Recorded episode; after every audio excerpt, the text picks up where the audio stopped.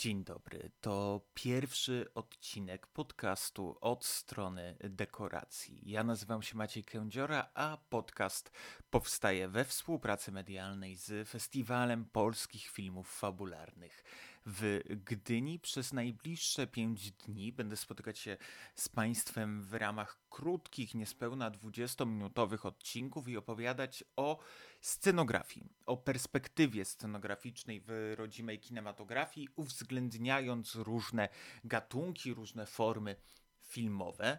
E, dziś odcinek o kinie historycznym, bowiem od niego najlepiej zacząć opowieść o scenografii, bowiem też kino historyczne najczęściej właśnie nam z scenografią, z koniecznością powstawania scenografii się kojarzy. Kolejne odcinki to kino Polskiej Rzeczypospolitej Ludowej, kino historyczne zawiesimy na roku 1945. Później odcinki dwa o kinie współczesnym, jednym tym dramatycznym, drugim gatunkowym, aż wreszcie ostatni odcinek poświęcony kinu science fiction. W większości przypadków będę skłaniać się i opowiadać o tym, co wydarzyło się w polskim kinie w ostatnich kilku latach. Nie będę sięgać do y, przykładów z przeszłości, choć akurat w kinie historycznym oczywiście one by się nasuwały, chociażby film y, Aleksandra Forda Krzyżacy, czyli taki dla mnie symbol rozmachu produkcyjnego, jeśli również chodzi o powstawanie scenografii, czy też być może jeszcze bardziej Faraon Jerzego Kawalerowicza i wielkie budowle, dekoracje, które musiały powstać na rzecz y, wykreowania tegoż e, filmu, filmu, który do dziś jest uznawany za jedno z najważniejszych dzieł Jerzego Kawalerowicza w jego karierze. Postanowiłem jednak, żebyśmy sięgali właśnie po te filmy z ostatnich kilku lat, kilku lat, by pokazać,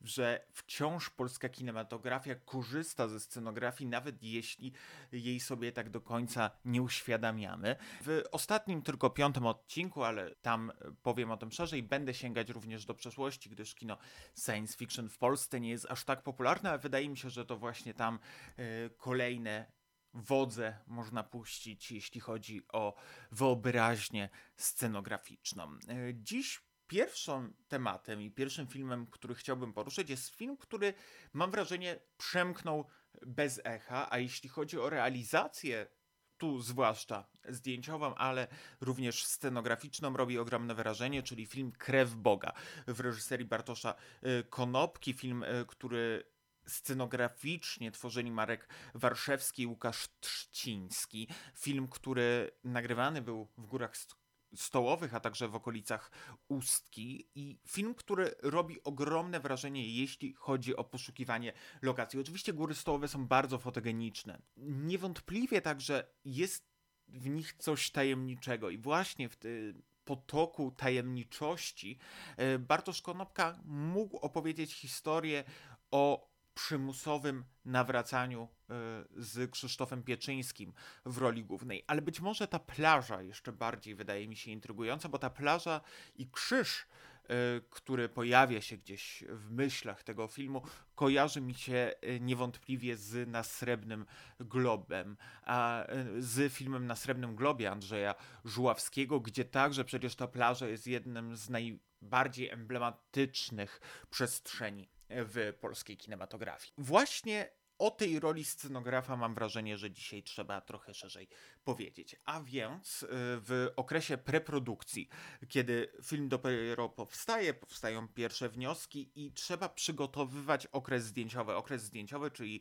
y, najczęściej powiedzmy 30-40 dni zdjęciowych. E, w ramach okresu zdjęciowego, poza dniami przerzutu, czyli dniami, kiedy ekipa przemieszcza się z jednego miejsca do drugiego, powstaje ten moment, ten fragment, kiedy y, należy przed tym okresem poszukać lokacji. Jest to rzecz oczywista, y, zwłaszcza kiedy mówimy o kinie na przykład współczesnym, czyli poszukać odpowiedniego mieszkania, poszukać odpowiedniej dzielnicy, kiedy trzeba zamknąć drogę, no to zgłosić to do służb y, porządkowych, ale jeśli chodzi o kino historyczne, zwłaszcza przy produkcjach, które nie mogą sobie pozwolić na wielki budżet, a co za tym idzie na wynajęcie hali filmowej, a co za tym idzie na budowę w niej dekoracji, choć oczywiście tak jest często najłatwiej i to zresztą, jak mówi Alan Starski, często scenografowie najbardziej lubią.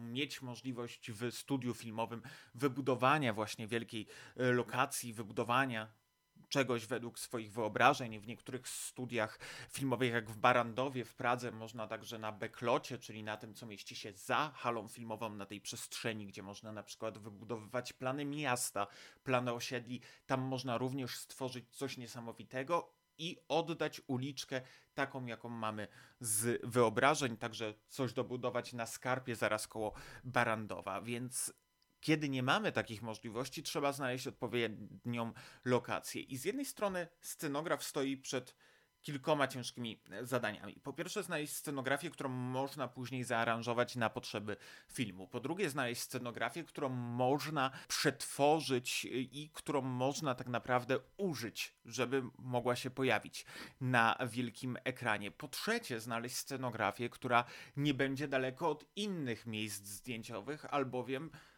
przejazd z jednego miejsca do drugiego to bardzo wysokie koszty produkcyjne, na które często ekipę filmową nie stać, więc trzeba znaleźć lokację blisko y, siebie, gdzie można bez wielkiej tak zwanej kilometrówki poruszać się na plan i z powrotem. Trzeba też znaleźć miejsce, które zgodzi się na to, żeby przearanżować e, rzeczy do filmu, zgodzi się na przykład na to, żeby odmalować wnętrza, bowiem scenograf również musi myśleć w zgodzie z autorem zdjęć o tym, jak wygląda kolorystycznie e, cała przestrzeń rzadko się zdarza tak naprawdę, żeby mieszkanie, które realizowane jest y, i które kręcone jest na potrzeby etiud, na potrzeby filmów fabularnych, nie było konieczne do tego, żeby choć na chwilę przemalować ścianę, a później co za tym idzie odmalować je dla, do pierwotnego stanu, by móc przekazać je ponownie y, właścicielowi, więc to jest ten proces, który dzieje się gdzieś w tle. Teraz scenografia, a także kierownictwo produkcji ma trochę łatwiej, albowiem można pozwolić sobie na to, żeby ktoś był specjalnie oddelegowany do tej roli. Y, nazywamy takie osoby location managerami, tudzież kierownikami do spraw lokacji. Obecnie to jest też pewna mm, alternatywa i specjalizujący się w tym ludzie jeżdżą po całej Polsce i patrzą, które lokacje można wykorzystać filmowo. A co za tym idzie? Który dworzec zgadza się na to, żeby wystąpić w filmie, y, które muzeum można wykorzystać filmowo. Nie wszyscy mamy to szczęście, jak na przykład y, IO w reżyserii Jerzego Skolimowskiego, gdzie mogło zajrzeć do pałacu w Wilanowie tylko dlatego, że była tam prowadzona renowacja. Musimy także znaleźć produkcyjnie rzeczy, które są możliwe do wykorzystania, z którymi mamy także dobry kontakt, a co za tym idzie już często location managerzy mają jakiś kontakt do osób, których lokacje proponują. Często znajdują się także strony, na przykład e, Śląski Fundusz Filmowy ma swoją stronę z lokacjami filmowymi, które można wykorzystać właśnie pod film. Z drugiej strony pojawia się ta wątpliwość, ile razy można użyć jednej lokacji, ile razy można ją odkryć do filmu, przemienić ją tak, by była nierozpoznawalna, albowiem dla widowni, dla widza, który raz za razem ogląda polską kinematografię, może wydawać się, że konkretne miejsca są wtórne.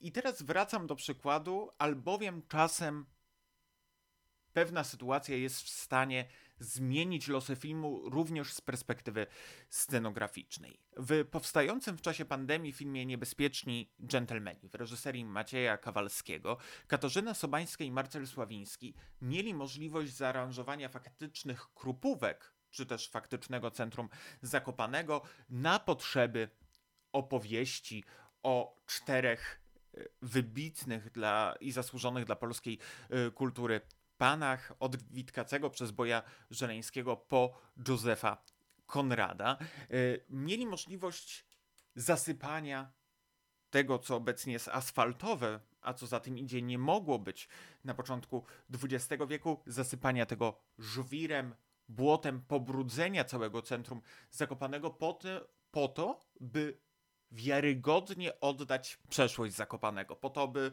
wiarygodnie napędzić i zrealizować tę produkcję. Prowadząc spotkanie z Agnieszką Dziedzic, producentką filmu Niebezpieczni Dżentelmeni, yy, zapytałem ją, czy właśnie ten, ten okres, ta możliwość zamknięcia spowodowało, że ten film wyszedł być może trochę taniej, a co za tym idzie, były mniejsze koszty. To spowodowało, że ten film faktycznie był możliwy do realizacji i faktycznie dzięki właśnie tym konkretnym elementom, tym kilku fragmentom, niebezpieczni dżentelmeni wyszli realistycznie. Można było sobie ich zwizualizować, y, wyobrazić, a zatem przenieść się do tego świata, uwierzyć filmowi, a nie koniecznie zawieszać niewiarę, widząc pewne wady, które często y, pojawiają się w, wśród forum, wśród ludzi komentujących, wśród ludzi wytykających czasem błędy filmowe, czy to gdy ciężarówka przejedzie na dziesiątym planie, czy to gdzieś zostanie na niebie smuga samolotu niezauważona w okresie montażu i w okresie y, konieczności poprawek cyfrowych. Y, do tego dochodzą chociażby współczesne budowle, które jednak przekształcają wyobrażenie e, przestrzenne, a, za, a co za tym idzie, w Niebezpiecznych Dżentelmenach udało się przekształcić ulicę, przekształcić tą przestrzeń, wykorzystać domki, które wciąż tam były, po to, żeby stworzyć wyobrażenie niebezpiecznych dżentelmenów, by nadać im jakiejś realist realistyczności, jakiejś przestrzeni, w którą my możemy uwierzyć. I wydaje mi się, że jest to fragment bardzo istotny w tym, żebyśmy uświadomili sobie, jak wielka rola spoczywa na scenografach, zwłaszcza w okresie kina historycznego. Dla każdego scenografa, dla każdej scenografki, okres, w którym dane osoby pracują nad y, nad tym, jak ma film wyglądać, jak wygląda film historyczny, to okres bardzo długiego researchu, sprawdzania, czytania fragmentów, czytania opowieści o tym, czy można konkretny medalik postawić w danym miejscu, czy jednak ten medalik będzie wykraczać poza epokę, o której opowiadamy, czy pewne rzeczy stały bardziej po prawej czy po lewej stronie, jak zaaranżować przestrzeń. To oczywiście jest też część pracy dekoratora, tudzież dekoratorki wnętrz, to jest inna rola w pionie często nazywanym scenograficznym, y, gdzie jak wypełnić właśnie tą przestrzeń, co mogło znajdować się w danym domku, żeby też nie napełnić przestrzeni za bardzo, bo być może nie będzie to odpowiadało czasom. Czasem dekoratorzy wnętrz dodadzą za bardzo, co każe im odjąć reżyser, gdyż dla konceptu stylistycznego i wizualnego pewne rzeczy nie mieszczą się w kadrze, a więc scenograf musi mieć większy research niż reżyser, bowiem to od niego zależy, czy wizualnie wszystko będzie na miejscu i wszystko będzie pasować, a co za tym idzie, specjalista, który będzie później pisał o tym filmie z własnej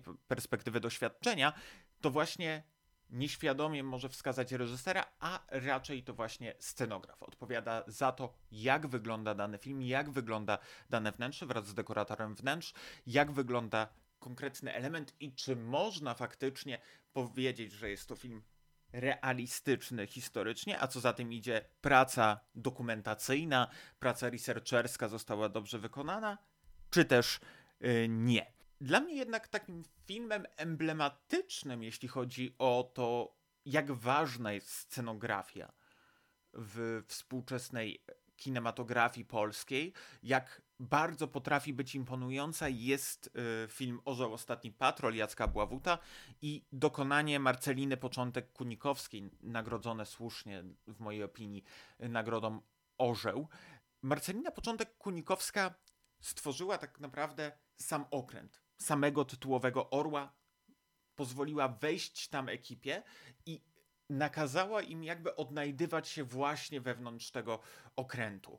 Pozwoliła także, żeby kamera była umieszczona w różnych elementach scenografii. A co za tym idzie, kamera Jolanty Dylewskiej mogła właśnie patrzeć z różnych perspektyw. Mamy poczucie, że ten orzeł jest żywym bohaterem, który okala e, resztę postaci, która ich podgląda, która jest elementem właśnie tej ich podróży, tej ich y, misji. W ramach zdjęć z planu możemy zobaczyć, jak bardzo sama przestrzeń wykreowana jest także klaustrofobiczna. Jest bardzo ciasna, bardzo zacieśnia się wokół bohaterów, a co za tym idzie, w pewien sposób stymuluje wyobraźnię aktorską, wyobraźnię reżyserską do tego, jak wyglądają realia pracy w łodzi podwodnej.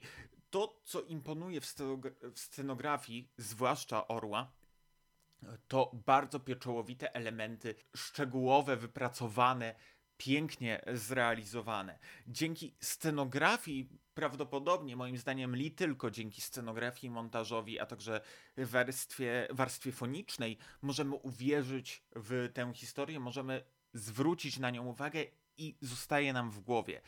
Głównie dlatego, że scenografia, dzieło Marceliny Początek Kunikowskiej ożywiło tenże przestrzeń, ożywiło ją w sposób, w który możemy poczuć fakturę tego okrętu, możemy poczuć jego ścisk.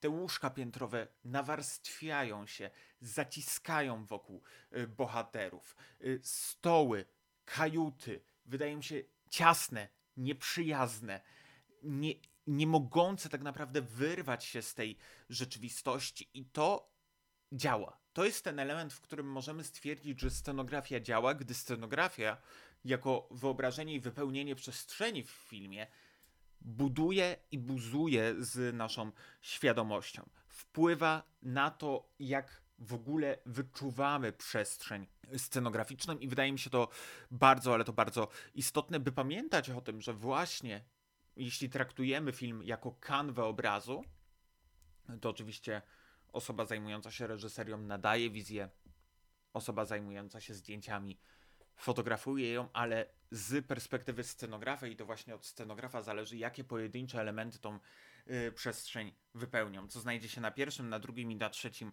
planie, jak bardzo głęboka będzie to wizja scenograficzna, jak bardzo głęboko będzie trafiał do nas ten film, jak bardzo przepełniać nas będzie wyobrażeniami. Czasem to właśnie ta głębia, choć na trochę, ratuje film, jak było dla mnie w przypadku Magnezji Macieja Bochniaka. Tutaj Marek Warszewski stworzył wręcz żyjącą wieś, stworzył przestrzeń, z którą można było się utożsamiać. W jednym rogu mieszkają jedni bohaterowie, w drugim drudzy, ale czujemy, przechodząc z jednego do drugiego kamerą oczywiście, że to wszystko jest żywe. To miasto faktycznie ma emocje, ma ducha, ma konkretny styl. Podobnie dworek, każdy pokój jest inny, ale każdy pokój ma za sobą jakąś cechę, z którą wiążemy danego bohatera, daną bohaterkę, i to tak naprawdę daje nam możliwość zrozumienia tego, jak ważna jest scenografia i jak ważne jest poszukiwanie odpowiedniej lokacji. Przykładem tego wrócę do myśli Alana Starskiego, są Panny z Wilka, gdzie to właśnie Alan Starski musiał przekonać Andrzeja Wajdę do konkretnej, e, do konkretnego dworku, w którym jeszcze toczyło się życie, który można było przekształcić i w którym można było stworzyć Panny z Wilka według Jarosława Iwaszkiewicza, do dziś film uznawany za granicą, zwłaszcza za jedno z najważniejszych dokonań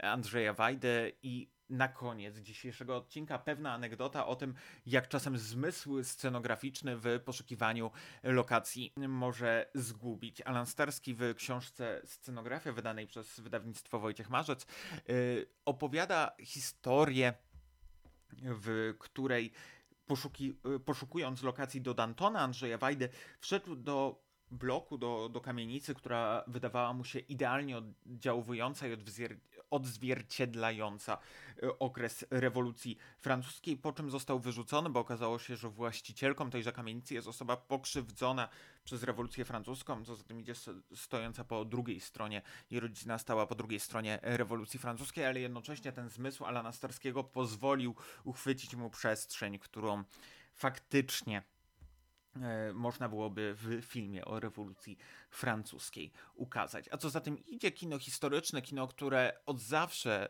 kojarzy nam się ze scenografią, to jedynie pierwszy przystanek w opowieści o roli scenografii, nie tylko w polskiej kinematografii, ale także o pewnym kontekście powstawania scenografii do konkretnych filmów. W następnym odcinku kino Polskiej Rzeczypospolitej ludowej w perspektywie współczesnej, czyli o tym, jak na PRL patrzy polskie kino ostatnich lat w Pracy nad tym podcastem towarzyszy mi książka Scenografia stworzona przez Alana Starskiego i Irenę Stanisławską. Ja nazywam się Maciek Dziora. Podcast powstaje w ramach współpracy medialnej z Festiwalem Polskich Filmów Fabularnych. Do usłyszenia jutro.